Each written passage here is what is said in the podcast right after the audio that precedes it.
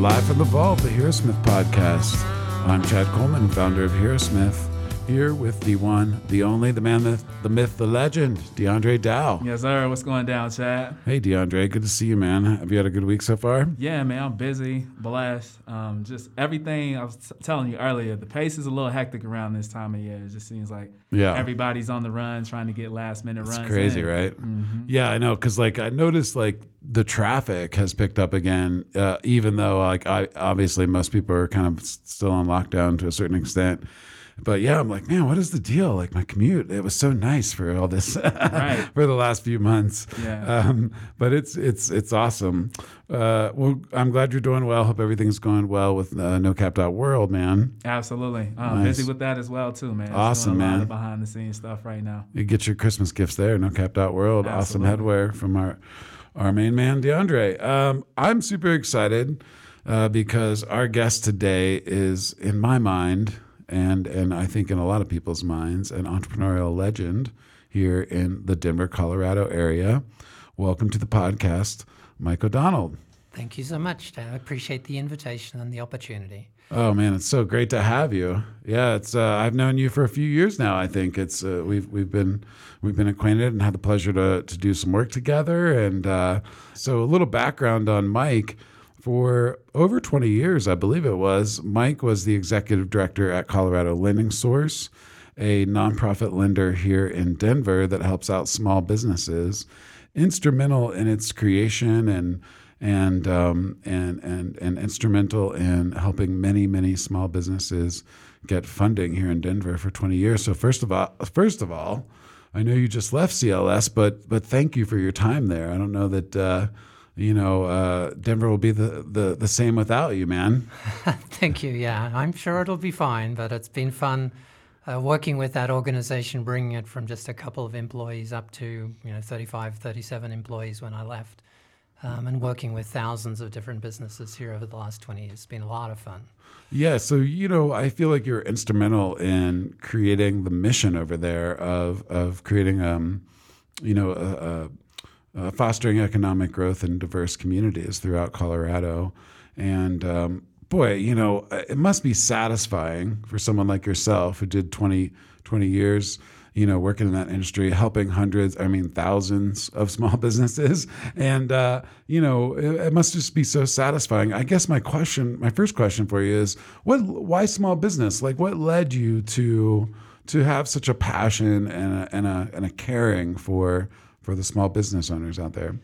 Well, really, there's a lot of reasons. Again, you know, in, in a state like Colorado, in fact, many states in the United States, all of the jobs that are created every year here in Colorado are created by businesses less than one year old. So essentially, they're all startups, they're all small businesses. Wow, that's incredible. The, the, gov- the people in public policy, unfortunately, don't really get that connection. So there's a, always going to be people trying to recruit businesses or incent businesses to move here. But the reality is, you know, other than three in the last um, 26 years in Colorado, uh, all of the net new jobs in Colorado have been created by startups or businesses less than a year old. Wow. And part of my background is, you know, growing up in Australia, my dad had a little business and I would often help out with that. He had a grocery store. Oh, And cool. So when I was working at, at, uh, at high school or at college, you know, I would work my Friday and Saturday shifts at the, the grocery store. Oh man, dad putting you to work. No Yeah. weekends for you. Get No down weekends. with the. Uh, well, fortunately, though, the, that was back in the early days where you had to shut at like one o'clock on Saturday. So I got a few hours on Nice, Saturday, and then nice. Sundays was off, but it's good.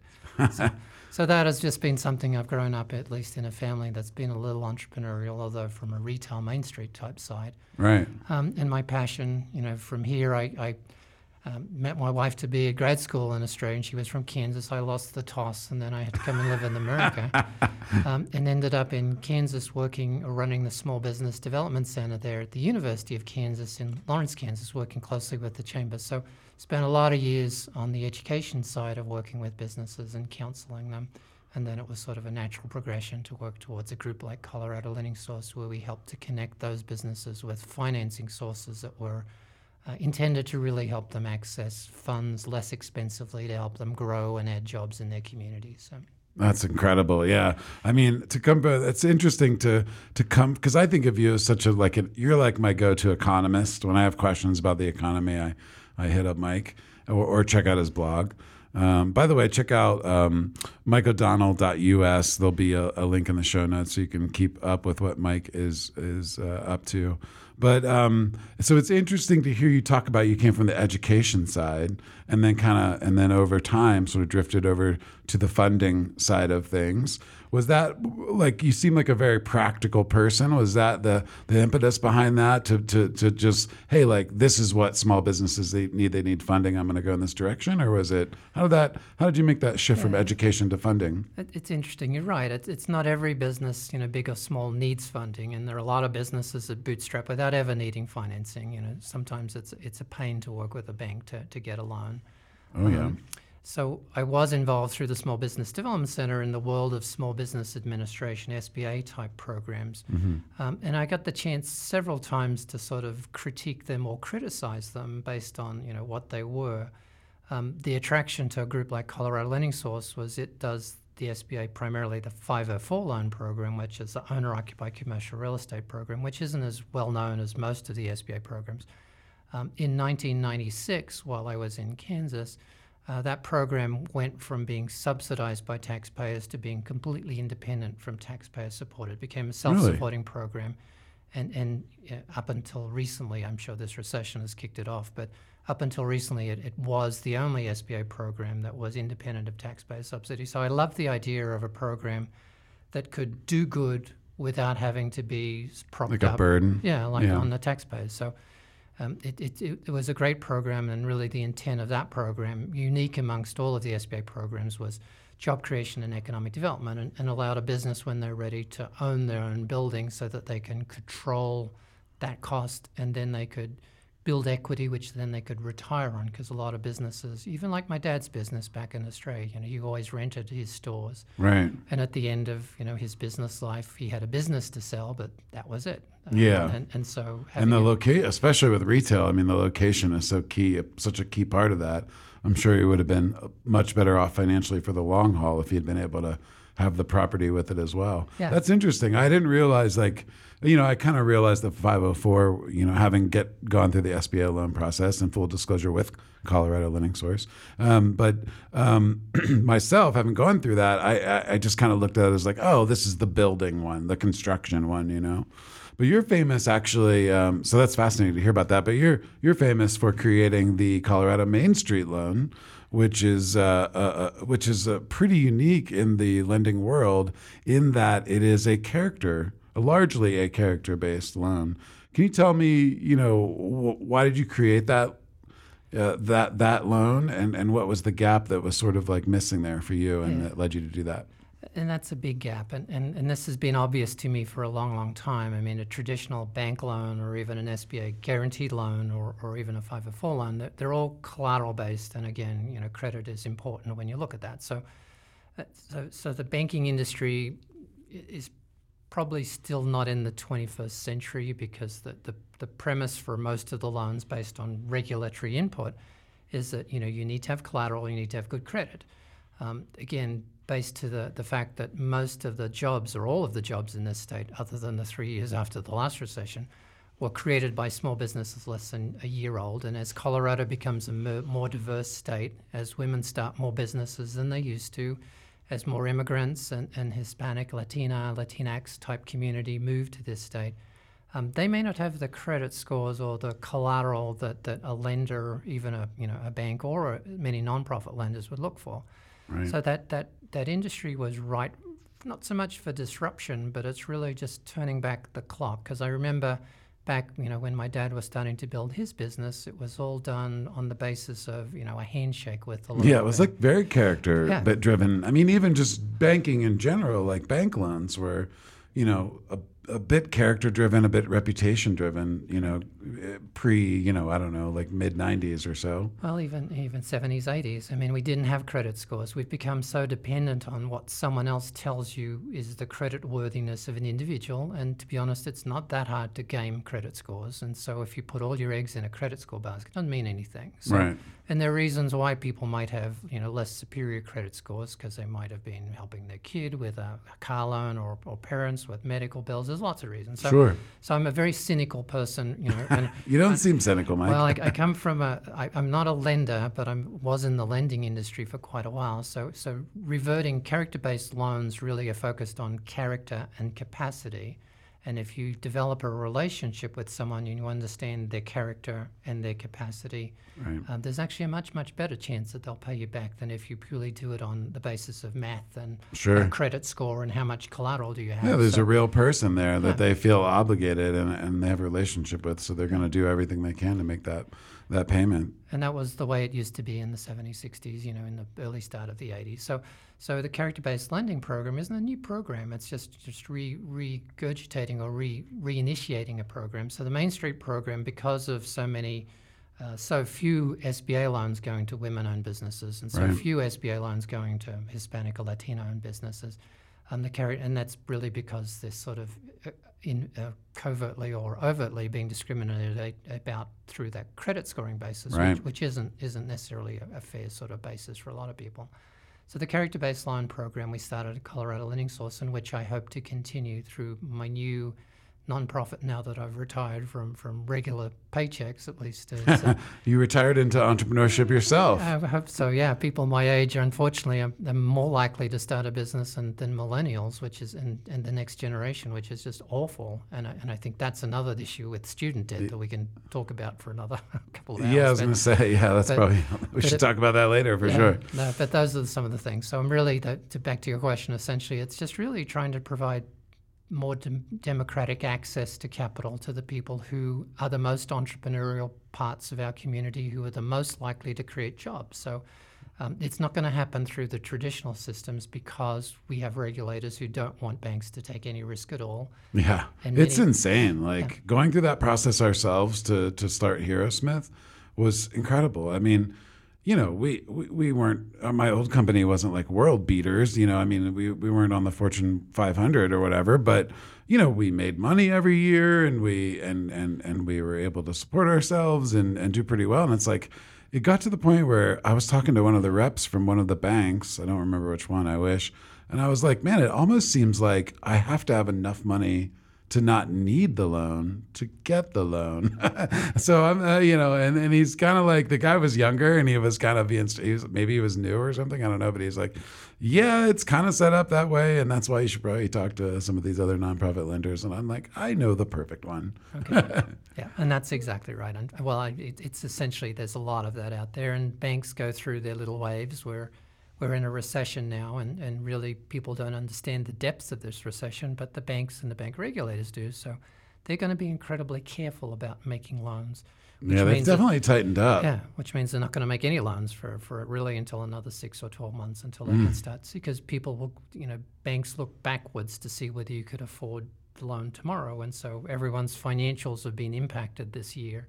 And so that means you're going to be very hard pressed to find a bank who will be able to work with you. So it's just going to be a, a long, slow slug out of this recession. Well, that actually, yeah, I was going to ask you that very that, that very question. Like, you know, I, I respect your analysis of the economy over the years, having read your your blogs, and and um, you know, I think that the general public in America, you know, they kind of they're just seeing that. All right, you know, all right, everything was going great before, you know, according to the economy. I mean, it really wasn't for everyone, but certainly for for for people in in, in the billionaire class, it was certainly going well, and generally pretty good for for most people, um, I would say.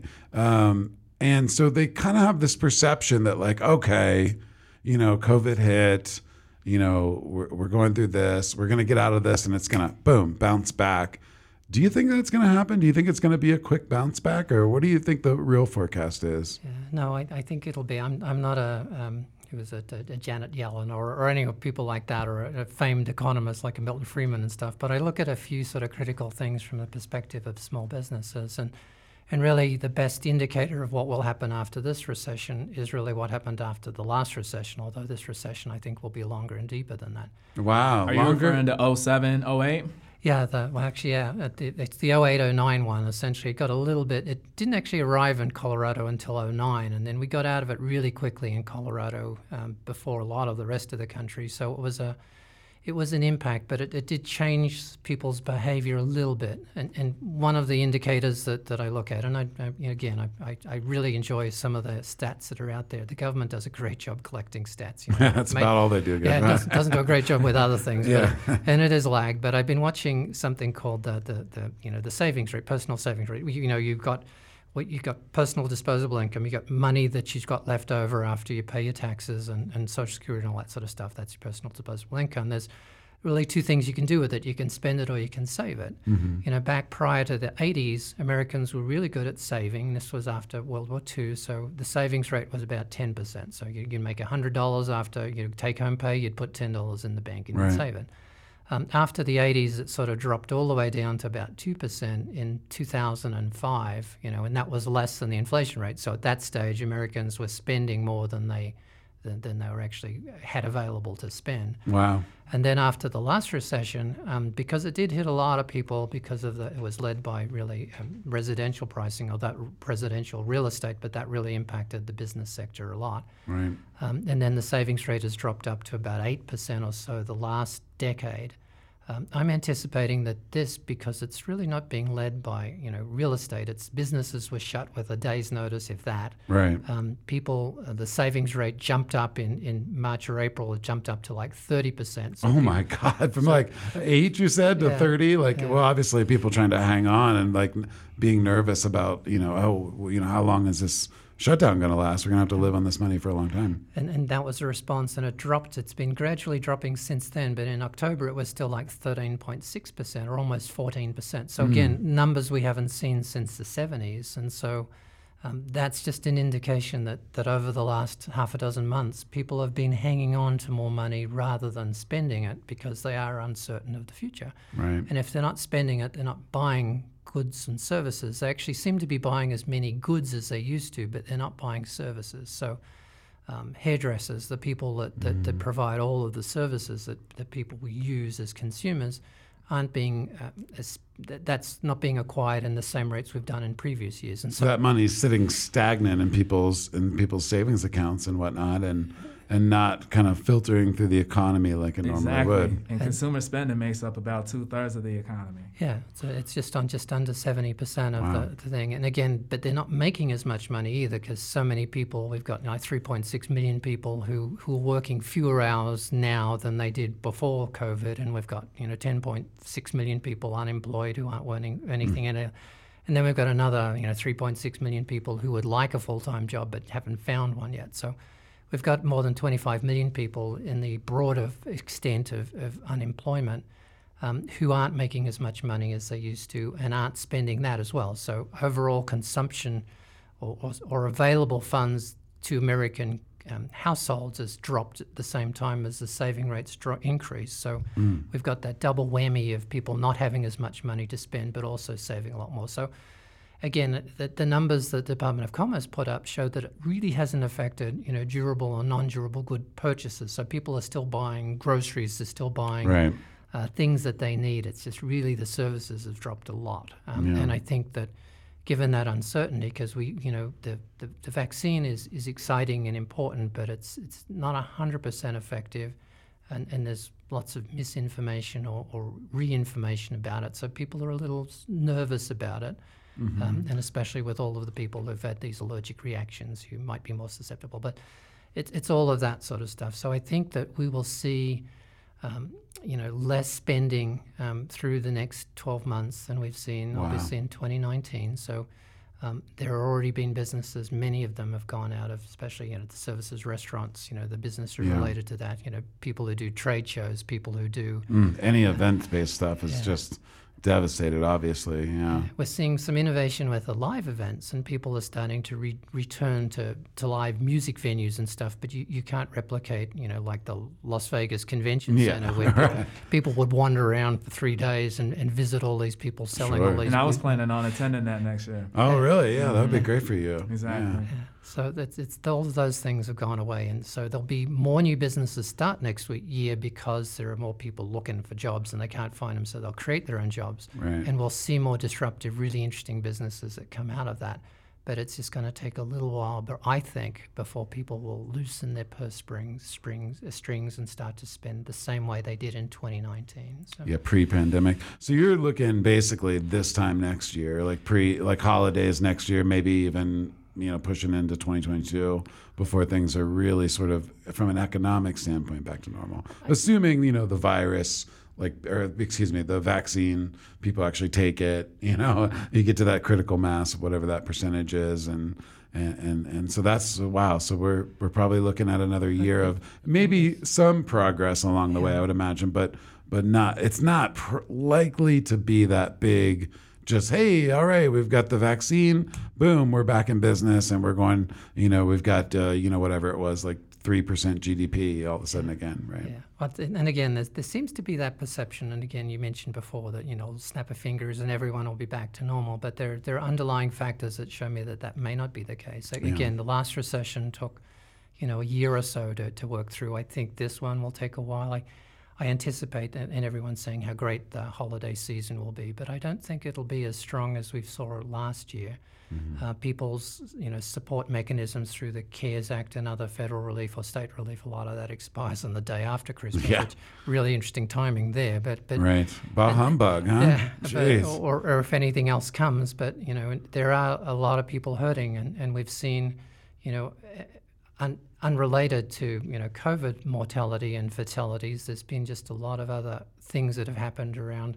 Uh, drug dependencies or, or, or Right. opioid things. There've been more suicides. there's a There's been- rent crisis yeah, coming i yeah, mean a lot know of evictions will be coming, and again, Yeah. all of the, the landlords that haven't been paid for six or so months. I mean, what will they do? And so, Right. the, the, and and I think just think that, that we have a little bit further down to go before we start to come back up. Um, and, Mm. and I'm not trying to be negative. This is just just say mike geez man we're also in such a good mood no no, no. No, no appreciate it we Yeah. we, we keep it real you know we want to know the real deal so Yeah, this is economic cycles, and, and it doesn't seem to me like it's so hard to see, at least based on our experience in, after 2009, 2008, 2008 2009, um, as to what happened last time. And after the three years after that here in Colorado, we saw very few startup businesses with employees. And so knowing that, that's really driven me to think or work on my next venture, which will try and provide more relief to those businesses that start um, through you know expanding character-based lending as opposed to looking at more traditional. Because we also saw after the last recession that banks just didn't want to lend. Yeah. With or without SBA, it didn't matter. Well, I've even seen it in the credit card like industry, like uh, you know, um, that lowering people's uh, like limits and stuff, like of their available credit.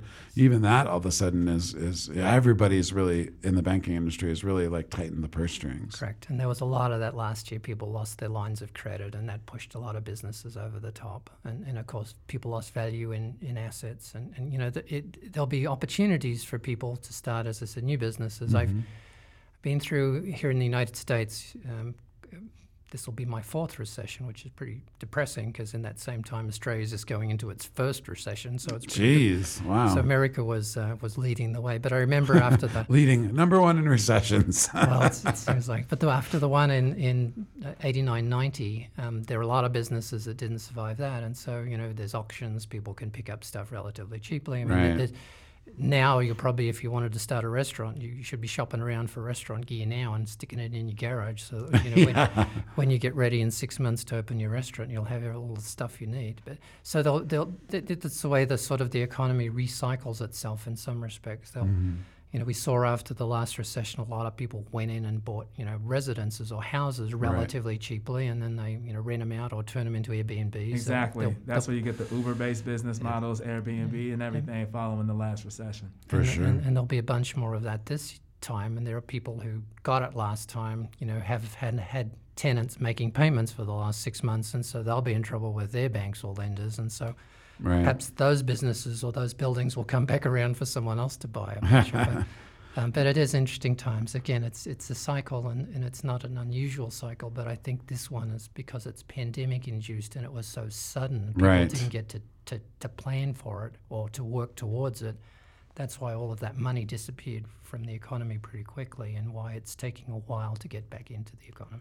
Yeah, and it's like you know when it's when the when the the sort of the sword hits a certain sector. Last time it was real estate. you know the, the the to connect the dots to okay well some people were in a position after that to pick up real estate you know leverage that sell it buy fix up houses wait for the economy to come around rent it out sell it make profit it's a very different nature when the main sector of the economy uh, uh, small businesses is the is the main one affected by this and i think that really changes the nature of the recovery as well Correct. And, and in, in a state like Colorado, even though small businesses create all the new jobs, you know, on average, you know, half of the people that work in Colorado work for a relatively small business. So all of those businesses are being impacted. We, we haven't seen the impact yet on the bigger businesses, although there's a lot more consolidation, businesses buying each other. right The stock market is ridiculously high for no apparent reason that I can see. I was going to ask you about that next, actually. Like, yeah, any any any clue? I mean, just the, the, is it just a system that's literally built built up to, you know, buy billionaires, for billionaires to, or billionaires slash millionaires to to to, do, to to you know be a money machine for them and In some respects, it is. I, again, I've not been a huge fan of it. And, and again, you know, recessions is when the rich get richer typically. Um, and so we'll see a bit of that. But again, I think part of the, the fact is that the stock market or the big companies being traded on there haven't quite yet seen that consumer spending because it's such a big part of GDP is going to be off. You know, and the, the opposite, you know, the other three things in, in the GDP are like a business investment, which will be down, uh, government spending, which might be up, and then you know net exports, which is going to be down. So our GDP will, will stay relatively flat for a while, and we should start to see. We already are seeing increases in, in costs and prices and stuff. I mean, just the supply chain disruptions are causing things to be more expensive than they used to be. So as we get some inflation. All of that's just going to work against each other to make this one, I think, a little uh, different from the last recession and just take us a little longer to get out. It doesn't it's to be a slow thaw, right? Like the economy kind of thawing out from the frozen straight state and take a little bit of time to to come back. Yeah, and we saw that you know the last recovery was a very slow recovery because of a lot of factors, and it took a while for unemployment to come back down. I mean, we're theoretically at you know seven odd percent or something is unemployed, but again, that doesn't count the people who are working fewer hours than they'd like, or the people who want a job who, who aren't in the unemployment queue looking for a job. I mean, it's those sort of things. So I think it'll just take a little while. It doesn't mean that. It just means that, that people need to be a little careful, and that perhaps there's some things that they might learn to do without, like you know, for streaming streaming service subscriptions. Yeah, Perhaps you can Right, narrow that, that, back down. to one. you know, Yeah, yeah, yeah. Just perhaps go. You, perhaps you don't need six new TVs next year. I don't know, but it's those sorts of things. I, I think Right. a, a little bit of an adjustment and, an, and it being more economical is probably not not something that, that you know. It's not necessarily a bad thing. It's not necessarily a good thing, but it's not necessarily a bad thing either. And you say this is your fourth recession? Yeah, I was trying to think. The 91s and the dot com, well, it wasn't really the dot com, it was a little bit. You know, the stock market was doing stupid things before that happened. Right. And then the last, the Great Recession, which is the 80, 2008 and 9, and then this one. So, so I left um, Australia in, in 88 and came to the United States. What would be your most valuable advice for those experiencing the very first recession? Um, it, you know, I, thought after the last recession that we'd never, I would never see anything as bad as the last recession. Um, it, it seems to be on average like a 10-year cycle, and it's it's not that unusual to see that. So it's really, you know, don't necessarily live for the day, but but plan for tomorrow. Um, and I think, as I said, we saw a little bit of that happening after the last recession because it was so strong. People started to save a little bit more um, you know what the rule of thumb is. It's how much you put aside for a rainy day. You know that's, you know b- b- people up until the last recession were very much living for the day. You know they were getting equity in their houses and borrowing against that to buy their big screen TVs and their cars and, and this that and the other. And then then they got caught. Um, and so essentially because the value then in the real estate disappeared and then they couldn't pay their All the bills came due. yeah, and then they walked away from it. And and people who have credit cards that they're paying, you know, 20, 30%, and they're depending on a, a, a paycheck to make those payments each month. I mean, it's just people will need need to be a little more cautious.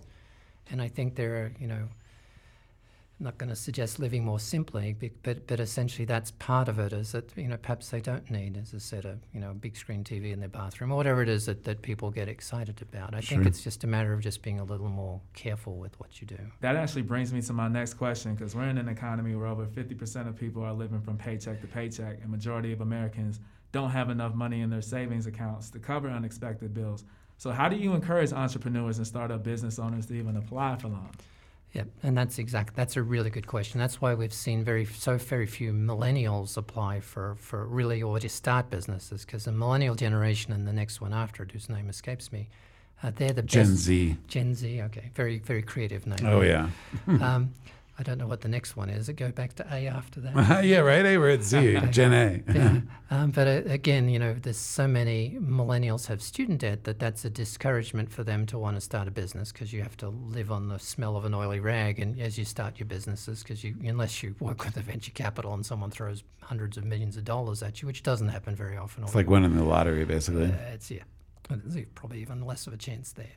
So, so I think you know I've I've always been, even though I've been in the lending world, I'm sort of debt adverse in many respects, and bootstrapping is important, and starting slowly or starting through collaboratives. Um, we'll probably see more, you know, co-op type businesses and more employee-owned businesses as a result of this. Uh, we'll see more people working together. We'll see more community-focused businesses.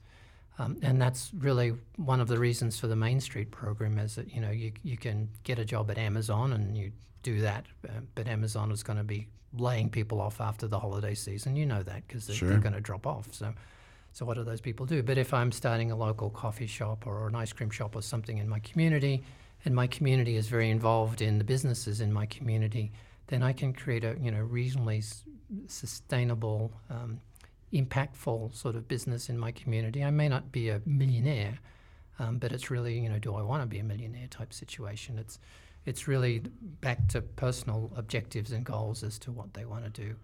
It's Um, fascinating to think about that we have to almost be more like village like, you know, when you think of traditional role of businesses, you know, they were this central point in this, you know, small towns uh, across the whole country and historically in, in villages and stuff and, and, and, and really kind of tied the community together. It sounds like we almost need to, to do that kind of thing again, right? Like obviously there you want to support small businesses, but it seems like if you don't have expectations of being, you know, the next Jeff Bezos or Elon Musk, you know, you feel like in the next year or so you could create a viable business, but they're much going to be much more community oriented, aren't they? I, I get that impression. I mean, you, you can be very community centric with your business, providing services to the community. A classic is a coffee shop where it becomes like a gathering place for people, and you have you know poetry readings or book book signings, and all of that sort of stuff can happen. In the old days, they used to do that in bookstores, but we don't see as many of those Yeah. as we used to. Yeah. Online readings. and- Jeff.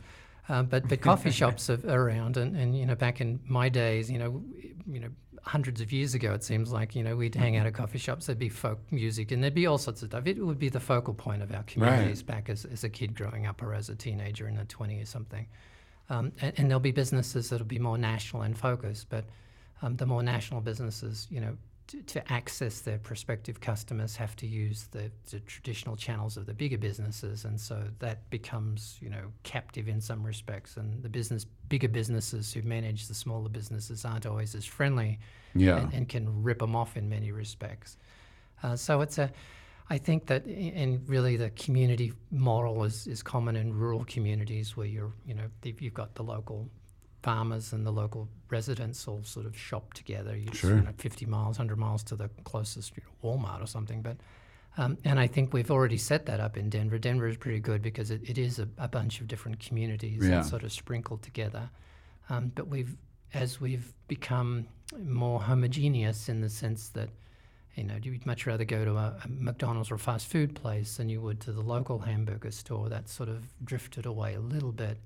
Um, but again, it, it, it could come back. But the village concept is interesting. I, I think agree with that. It's a, uh, the thing that's interesting about it to me is it's it's got to be a choice. Like uh, you know, I think it's about raising awareness around that, understanding. Because I, I think most people, I mean, uh, probably all of us understand this pretty well, just being what we do. But I think that the average American doesn't understand the the um, depth to which small businesses are the sort of linchpin of our economy. Because you know we, we, you know, I was raised in the '80s, and you know, and uh, and you know, you're kind of raised to to think about okay, you're going to get your diploma, go to college, um, but even like you know, that kind of became the norm. But before that, it was like, hey, just go to high school, you know, get your basic skills out of the way, and then go get a job at a at a big corporation, at the factory, at the NCR, the Ford factory, or whatever it was, and you can earn a good living. Well, that hasn't been a reality since the '80s, at least,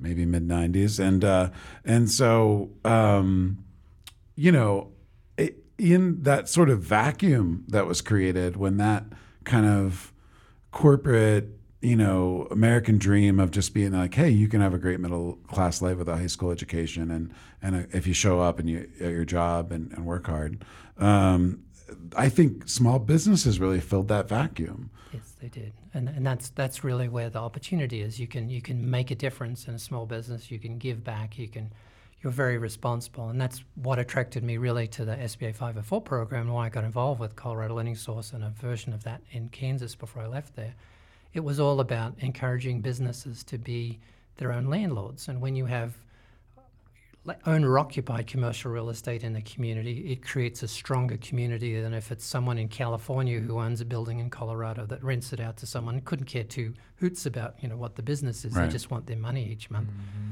But if you're an owner user, um, then you're you know giving money to the local high school football team. You're supporting the booster club. You're buying Girl Scout cookies. All the sorts of things that really make a community stronger. So as we become much more diverse and businesses have become decentralized, we've lost a little bit, which which I think we'll start to re- recover a bit of that. I think this next couple of years. And we've talked about this in previous episodes, Chad, as yeah. far as the importance of buying local and supporting small businesses with the more money that comes into a community and is recycled within that community, the more opportunities that community can create for that community. Yeah. It's real simple cycle. Yeah. And it's creating jobs in that community Absolutely. for people. That's the key thing, yeah. yeah. And it's, you know, if i am in a community and I support my local coffee shop or I, you know, and, and that's really the extension of character-based lending is to, to provide some sort of community input. So me as a, as a person who lives in a community might make a $50 loan to a business that, that's in my community. And, and the Kiva Hub program is, is good at that, where you can make $25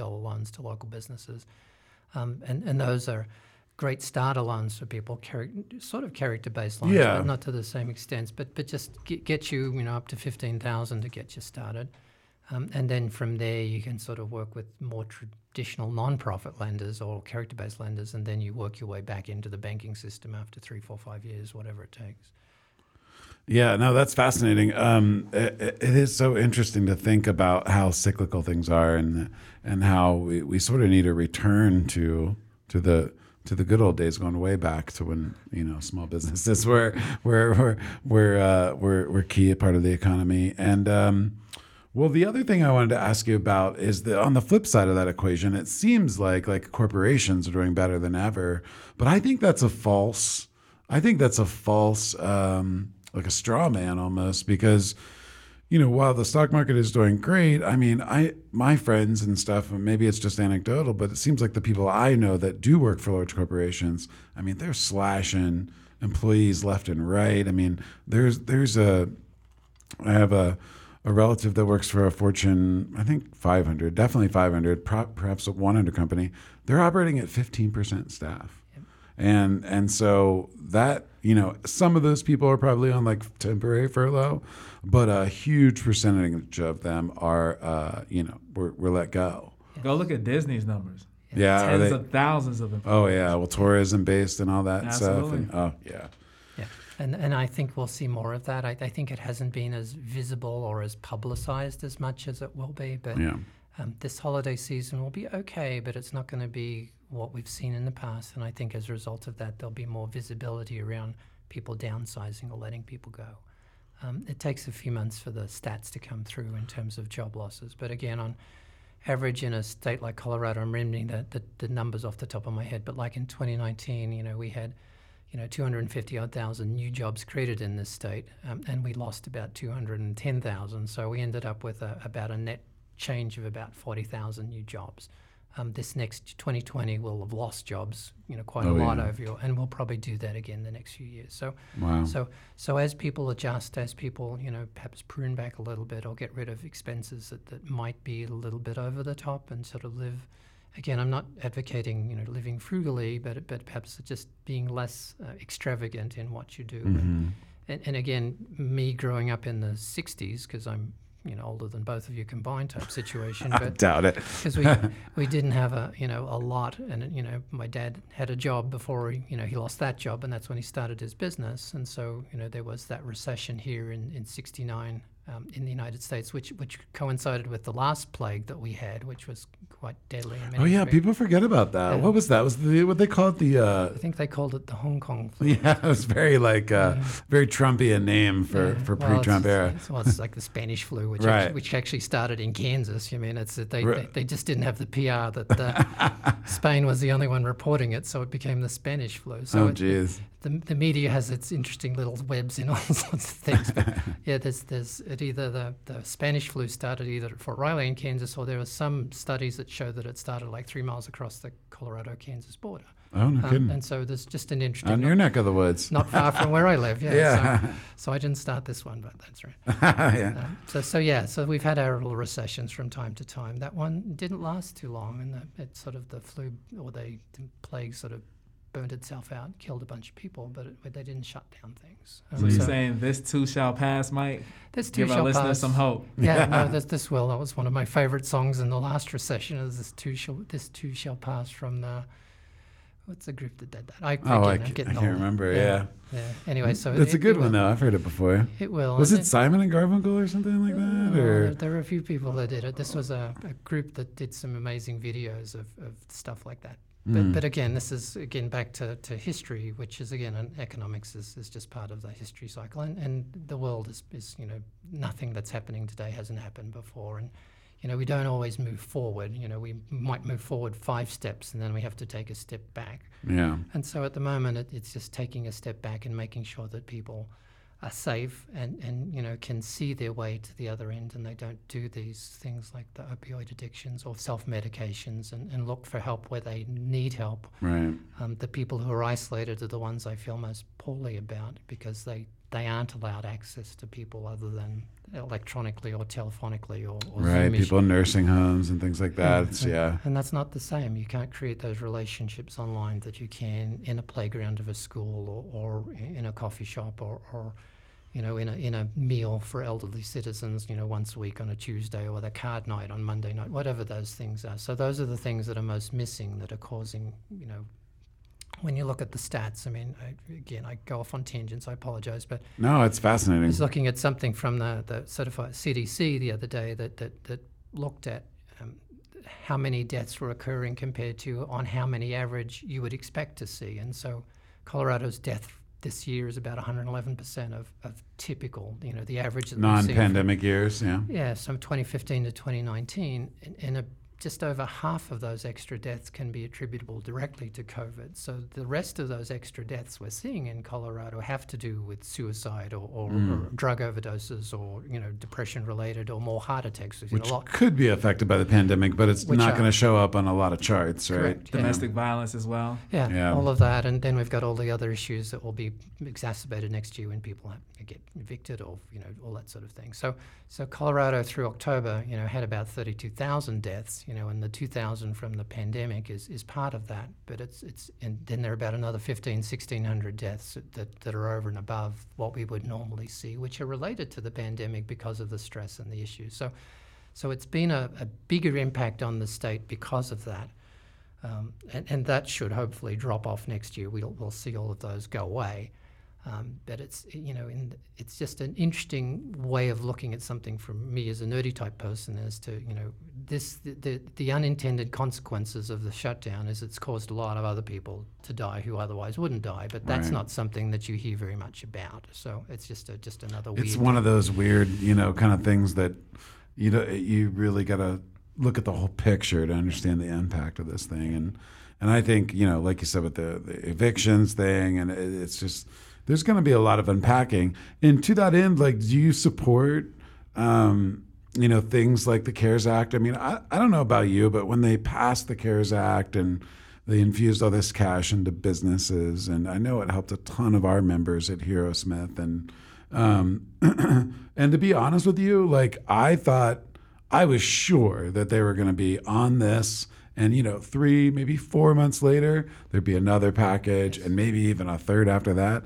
So we've had one, and maybe there's like they've got like a, a, basically a day and a half left to to come to an agreement. You know, I mean, from an economic standpoint, I think it's pretty solid economics to know that if you can, in a situation like this, you know, no, I don't know any business owner or just the average person that's in favor of like you know, government just giving away money or, you know, uh, unfettered socialism. I think there are people that are into that, but most people aren't.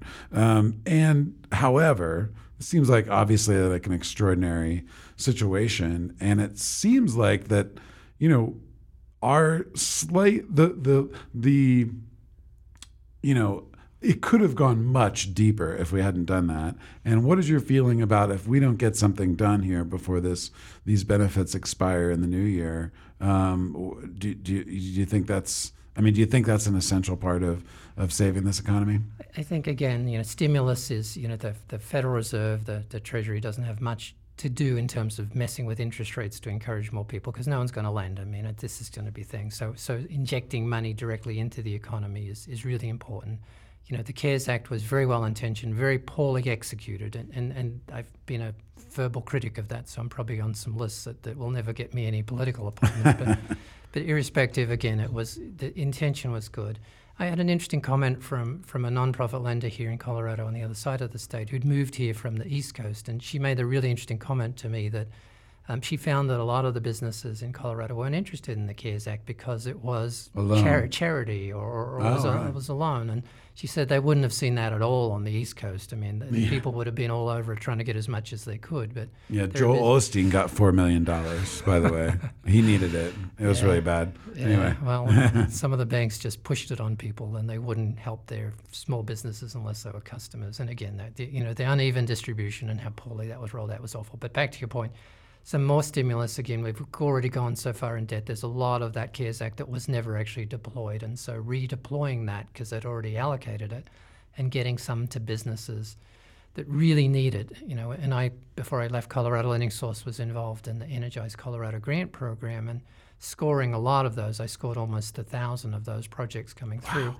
And the, the How many applications do you think you got? It was a grant for, for small businesses. There were. I, I, forget the number officially from the state, but I know that we, Colorado Lending Source, got um, close to almost about 2,000 or a little bit less. So that was our allocation that we, we were I was going to say, that's divide, you know, every probably nonprofit and so uh, a lender probably got about that much if they're of consequence. There more. I, I, think based on the numbers, there was only money available for about fifteen hundred. But but I think from when I left after two rounds, there's well over six thousand applications had been received. So a lot of people are going to be disappointed. But a lot of the, the weighting, the scoring was done was that you know it didn't look at whether you had employees or not, which was something that was annoying to me. It really looked at. So there were a lot of people you know, who drove Ubers on the weekend, and just because of, of certain characteristics, they would score higher than someone that that might have a restaurant with 30 employees. And wow. so, so it, again, I, have nothing against the intent of it. It's just that I think that in many cases, you know, the, the government or the people who create these programs never think them through to the extent that they ought to. Right. And so, you know, perhaps private sector is, is an opportunity. I mean, at Colorado Lending Source, we were able to work with several foundations in the state who were able to either provide funds to us at you know zero percent or, or one or two percent to try and make loans to help businesses who needed that. But people don't need loans; they don't need more debt because right. they're already as far behind. They've lost so much revenue this year that a loan's not going to help them. Yeah, it could it could even hurt them potentially because yeah. if it's not enough to get you over the hump to this time next year, you know, uh, or or something close to that then it, then you're just going to be further in debt. Yeah, you know? and, and that's not a solution. Yeah. So, but yeah, I, I, back to your point is that we need something and we need some help. Um, you know, the government unfortunately politicized this whole thing like yeah. they like to do, and why I'd love to see more small business owners in Congress and, and more economists in Congress as opposed to all of these silly attorneys, if I can use that expression. Please do. You know, if it wasn't for attorneys, we wouldn't need attorneys. Mike. Well, I, I, yeah, I know it's the oldest profession other than prostitution, but I'm not sure that there's much difference between the two of them. Um, but again, we've got w- way too many attorneys who, who don't know really how the business world works because right. they've never had to think about that, and, and so that's part of the issue. And you know, it's it's unfortunately that's that's the way it is. So yes, they they could have got together, um, but they chose not to, and as a result of that, I would suggest, you know, tens of thousands of, uh, not hundreds of thousands of families' lives have been ruined. Um, yeah. But which is just they don't care because they're up there. Right. Yeah. It's it's kind of wild. Like, uh, you know, overall, uh, just a general question, and, and, and is, uh, and then I want to talk more about you know what you're doing in the future and, and what you're working on right now.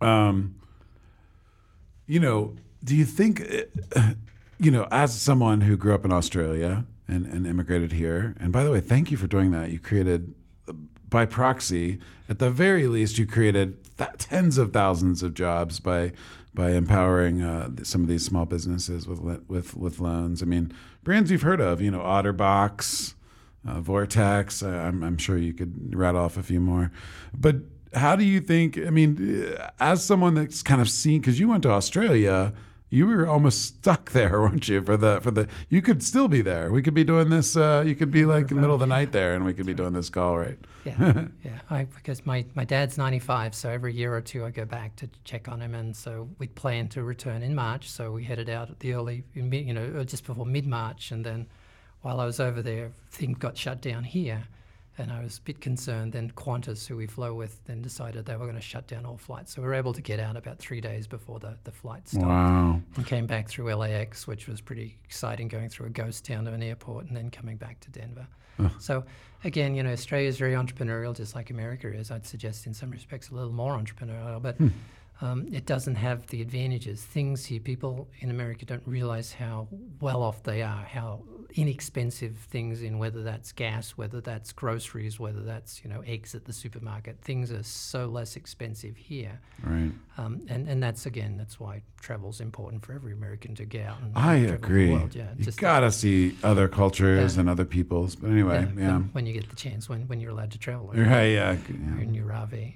Um, but yeah, no, it's it's again, it's it's you know, I'm not sure where I'm going. well, I was asking more about like, well, that that's a good point too, and but I, I was th- I was kind of like curious to get your perspective on the American response oh, okay. to the pandemic yeah. as compared to Australia, because you know I feel like Americans don't really understand Australia. I mean, what's the population of Australia? It's about 25 million. Now, 25 million. Yeah. Okay. So, so, I mean, it's it's no small potatoes. It's yeah. bigger than a lot of countries in Europe that we consider like you know superpowers or NATO members and all that kind of thing. And so, uh, what is going on over there right now? What's their situation with the pandemic? Again, they, they respond. There's only six states in Australia, and the federal government is a little bit more, well, not really more involved, but but in the state of Victoria, where my dad is and where I grew up, um, it was you know starting to shut things down when I was there, and then they went into fairly severe shutdown, probably more than anywhere else in the country, where in the world, I should say, where um, there were curfews every night. You know, you you, mm. you you could only stray more than you know no more than five kilometres from your house, and you couldn't be outside more than an hour a day. And you know, wow. all the shops were shut down, and you could only go to the grocery store and back, and that was it. And I even heard reports of you know if you were driving to the grocery store, the police might stop you on the way. Hold on to your license, and then you go to the grocery store and you come back, and they'll give you back your license just to prove that you've been Jeez. to the grocery store. Wow. So, it's that sort of stuff. So a little bit policey state, but yeah. Um, my dad's now allowed. A, he he would always he lived around the corner from a park, so he could always get out and walk around the park in the Good. morning, uh, drive one block to do that. um, but now you know then they restricted the the you know the curfew eased from 10 to 11 and then you could be out for like 20 kilometres and two hours a day and now all of that has gone away so there haven't been any covid cases in the state of victoria for more than a month now so essentially they're starting to free up things um, church services are starting to resume, but haven't quite started yet. So. Mm. It would be something that would wouldn't work well very much in America because we, you know, it's just the way there's more freedom, freedom here. Yeah, that's a very nice way to put it. I was yeah. going to say, yeah. it won't work very well in America because we got a lot of stupid people. New, Zealand, New, Zealand, did the same. They basically shut their borders and wouldn't let anyone in or out. So now, are they? Now, let me understand this. So, what you're saying is they, they, the government had to take care of this extraordinary situation, this pandemic. So they heavily restricted the people, and and and so you know, by the logic of a lot of people who are concerned, you know, who express their freedom through not wearing a mask ever. Um, they uh, so they're you guys are in a total military state down there. I imagine now, right? Like it's it's you know there's goose stepping in the streets, right? There wasn't not a, so much. not so much. Again, I think it's now that the the virus has sort of left, at least in some respects, because it burnt itself out, just because it wasn't given the chance to spread around.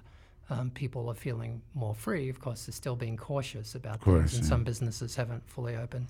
And the impact will be, you know, strong there as it is here on businesses and small businesses.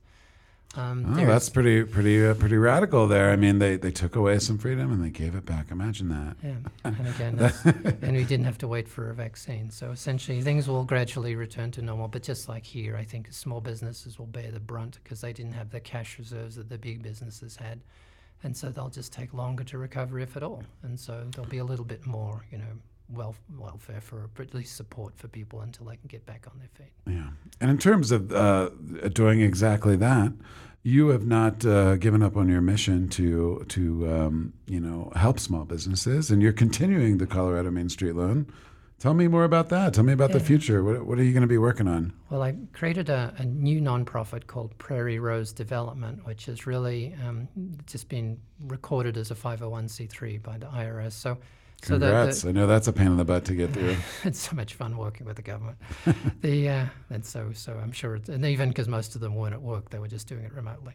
Oh, Um, boy. but uh, essentially, the the Main I see a, a greater need for the something like a Main Street character-based loan program in the future. The the variation on what it was at Colorado Lending Source with what it will be at Prairie Rose will be more to do with mentorship. So mentorship will become a much more critical function of, of the loan programs moving forward because Nice. we know that as this state and other states become more diverse, you know, and, and by 2050, Colorado will be a majority minority state in the sense that, that white people will be the minority and, and, and mm-hmm. all of the other populations will be by far the majority. So as we see that, and, and if we still continue to, to build everything in terms of lending on, on credit scores, it's just com- going to be completely irrelevant. So hmm. creating a character-based lending model and working with people in Colorado and different communities. I mean, I, I've had some discussions with people in Atlanta and Minneapolis after the, the riots and stuff, trying to bring businesses back. I mean, we, so I, I'm hoping to, to really stand up a more of a, a, a franchise type operation of a Main Street program in different communities using the mentorship platform as a back as a back support, so that people like yourselves could volunteer to be mentors and and assist you know a, cou- couple of businesses on some of these things. But you know, people that businesses that have mentors are twice as likely to be successful as businesses that don't. So it's really the important is trying to connect people with connections because so many people who start businesses in 2021 will be on their own because they can't afford to be anything other than that. Right. Or they can find a like-minded person to sort of join with them, but two families might not be able to survive off a business. So Right. a lot of businesses will start incrementally next year or as hobbies or as part-time or whatever. Um, and they're the ones that won't have the track record to attract much if they need funding. And you, you may not need a lot of funding for a lot of the businesses of the future. Right. Um, and you won't have collateral like you know you used to have in the 19th century, like a big you know mill or something like that. So Sure. technology allows more businesses to get started more easily, be more disruptive, and sort of go after some of the big guys. So, you know, a lot of the jobs that we'll see created over the next few years, you know, haven't been invented yet. And I think that, that it's really exciting for people who are younger, who are perhaps going through college or high school, um, because they don't know what they'll do because no one knows what those jobs will be yet. Right. Yeah. But they'll more likely be in small businesses that might eventually be acquired by bigger businesses who, you know, because as a business gets bigger, it becomes stagnant and doesn't become as creative because it's so structured. Yeah. All the innovation comes from these small businesses, and, and that's really what's exciting about, you know, 2021, 2022. Um, we'll see a lot more innovation, creativity using technology. Hopefully, not with access to, to China stuff, but yeah. but really keeping it, bringing more things back on shore to do like a Vortic watch or, or some manufacturers who, who can do things here that they formerly did in other countries. Um, and again, it's just exciting times for people, but we really, as, Really a, as a country, need to create more jobs locally in communities, and that's really the future of the country. Now, Mike, as a nonprofit organization, are you eligible or more so eligible for grants as opposed to loans? I am eligible for grants if I can find someone who'll make a grant to me. But just like with you know non-profits this year, or at least the foundations and charities, they've had a really tough time of trying to raise funds and money. I know. And so potentially, you know, I, we, we as a as a team, there's a few people sort of helping me part time, trying to build that. But but looking for grants would be good. But again, grants, you know, businesses can't find grants. It's not Yeah. that easy to find grants from non-profit for non-profits too. But there's the potential that if I can, in, in the nonprofit world, there's something called program-related investment. So a foundation, you know, that is a charity has to do something with five percent of its capital every year, according to the IRS, and they usually give it away in grants. So, so foundations have some obligation to do some granting every year. Um, and turn instead of a grant, they could make a program-related investment, which is a very low interest rate loan. So, you know, whether I can get a small grant and a large program-related loan to try and stand the program up and then work with a community who might be in need or there might be some federal funds that might be available that, that we could perhaps tap into to try and work on, you know, a, a, a community of color or, or a, a community reconstruction after some of the, the rioting and the, the looting. There's all sorts of opportunities. So it's really, you know, exciting for me, but it's really what I'm hoping to do is create opportunities for more small businesses to both start and grow and create jobs. So, you know, I, I'm not really excited about helping people be part-time Uber drivers, but if I can Yeah. help someone start a coffee shop in a community where there isn't a coffee shop, I mean, that's huge. That would be huge. And I, I think you're right. I think it's there's something, you know, I will give America credit that that, that we tend to be a, a, nation, a nation of rising to challenges, at least historically. I hope we still are. Yeah, no, I think I think we will be. I think there's just I think you know, and the funny thing is is is in some ways I kind of saw automation and AI being the vehicle by which that was sort of going to force America to be even more entrepreneurial than it was. And I almost think that the pandemic came in and and and and put rocket fuel on that same sort of pathway that was happening in the sense that you know there's just not going to be there there's going to be anywhere between 10 to 20% of the jobs that currently exist you know pre-pandemic um, that were going to be eaten up by automation and AI. I mean, that's this is what really destroyed the audio industry in, in the in the Rust Belt, you know, where I grew up. And um, uh, even though you know some people would blame it on immigrants, um, the facts were that it was it was largely automation and AI that was doing that.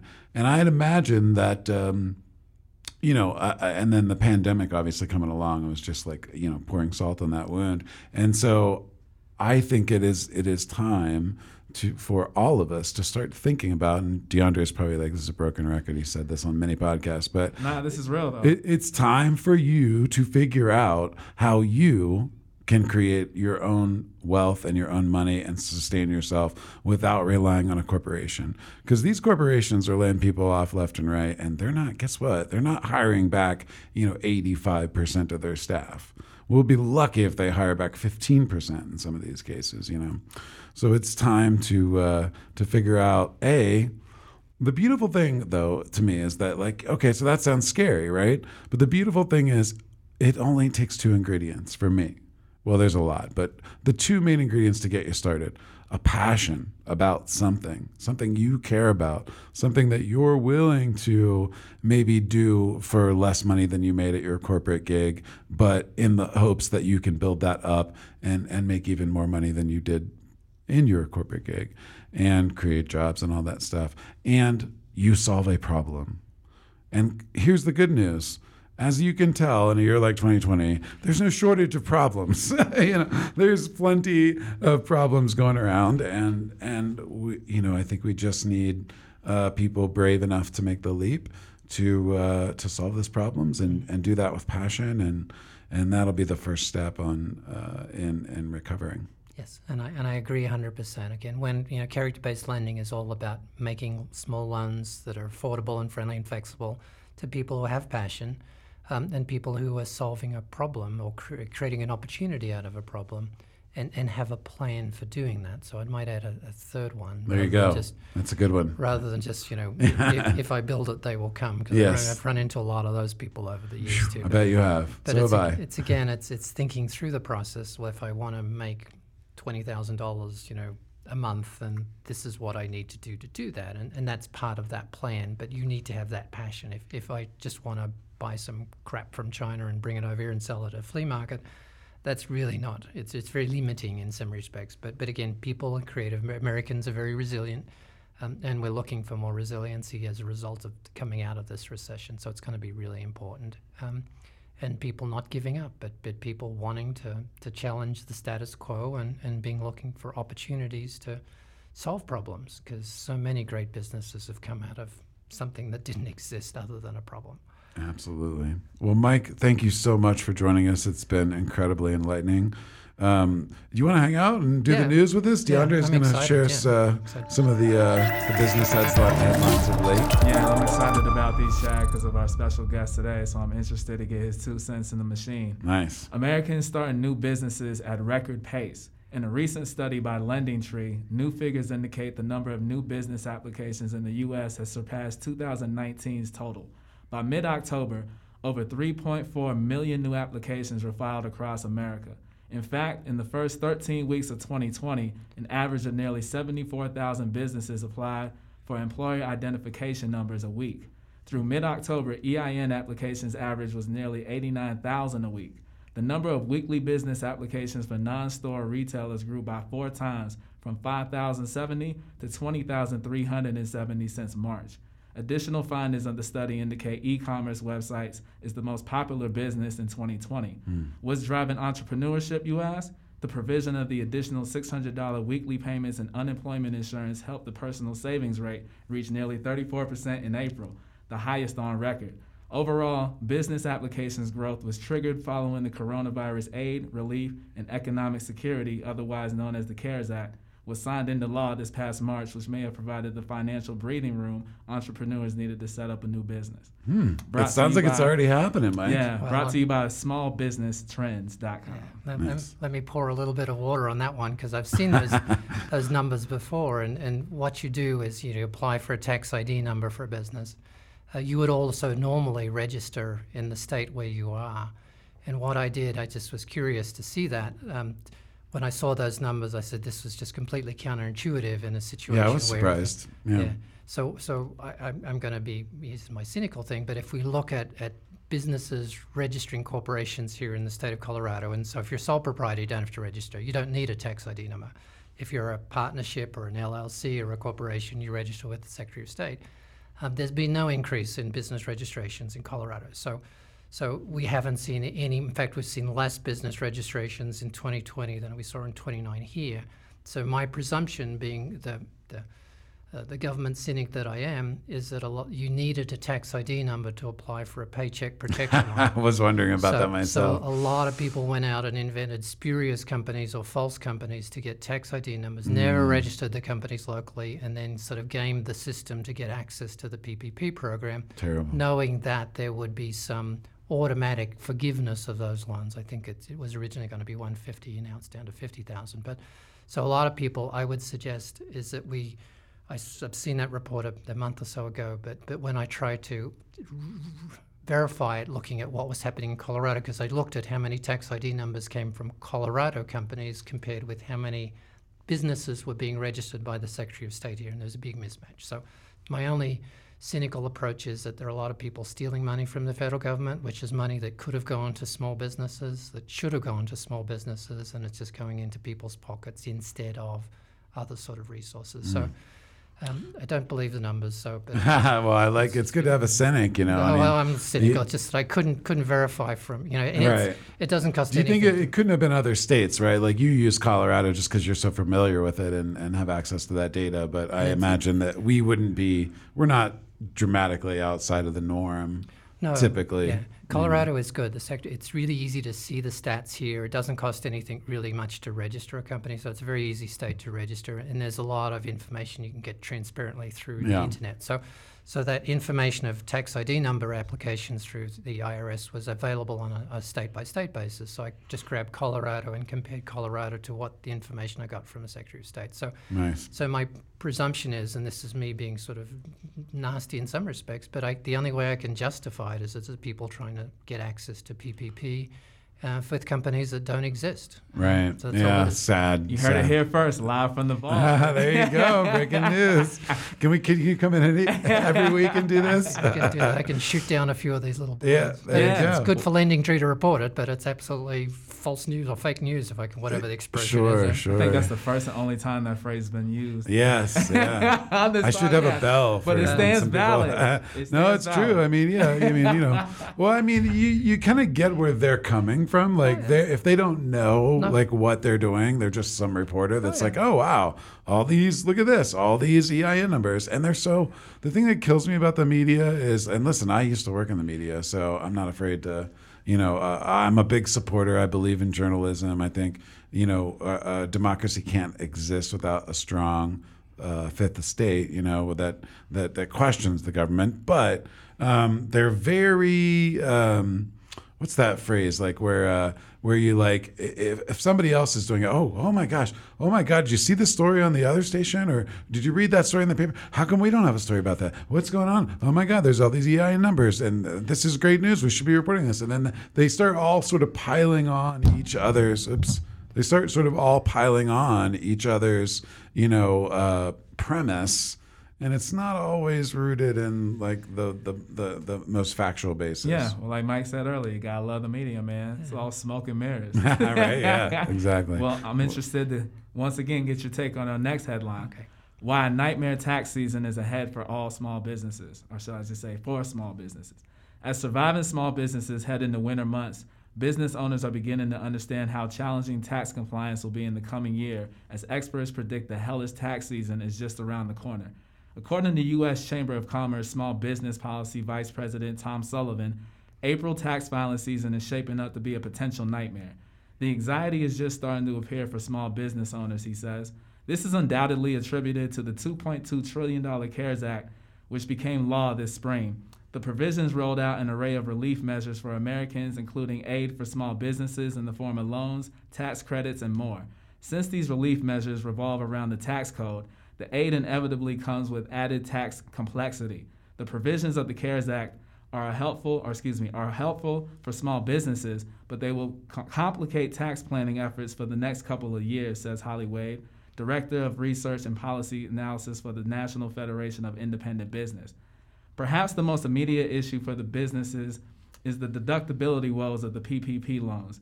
The Paycheck Protection Program paved the way for entrepreneurs to turn losses in the cash via employee retention credit. However, the IRS has confirmed that the loans are eligible for tax free forgiveness if at least 60% of the proceeds go toward payroll. Otherwise, expenses covered by PPP loans can't be deducted on 2020 tax returns. The IRS argues that recipients would be receiving a double benefit by deducting expenses paid for by the government. With all that said, experts are highly encouraging business owners and entrepreneurs alike to take the remaining weeks of the year to get their affairs in order by hiring tax and accounting professionals to help guide them through. And that's brought to you by CNBC.com. It's great. I, I wonder whether accountants might have been behind some of the, the CARES Act provisions. I love Mike, bro. Because financials, keys are real right financials are going to be screwed for the next year. And, Yeah. that, and that's the problem is that you're right. The CARES Act said that the funds you got under the PPP, if they were forgiven, were not taxable. But at the same time, if you take, let's just say, $100,000 and you spend that on your employees, um, then that's free money. It's basically a grant to you, but you can't also show that as an expense on your financial statement. So it will make your profitability look stronger because you did that. So if you normally, you know, let's just say you make two hundred thousand dollars a year, and now you've got a hundred thousand of expenses that you can't count. Um, now you've got three hundred thousand dollars that you're going to have to pay tax on. So yeah it's and- and- frightening And, from a banker's perspective, looking at, you know, because they always look backwards to look forward for whether you get a loan or not. So your, your financials will look, um, they'll, they'll just be, you won't know how well the business did based on those funds. So from the perspective of, of a CPA accountant, yes, it's much more complicated. Uh, can you rely on those financials moving forward to be a good indication of what happened in the past? Probably not. Um, and so essentially, it creates another whole complexity around that. But but I certainly concur with the the fact that you know, if, if, anyone's going looking for a career in the future, being a CPA or an accountant, it's probably, it's probably we'll see more people moving into that profession. right? Yeah.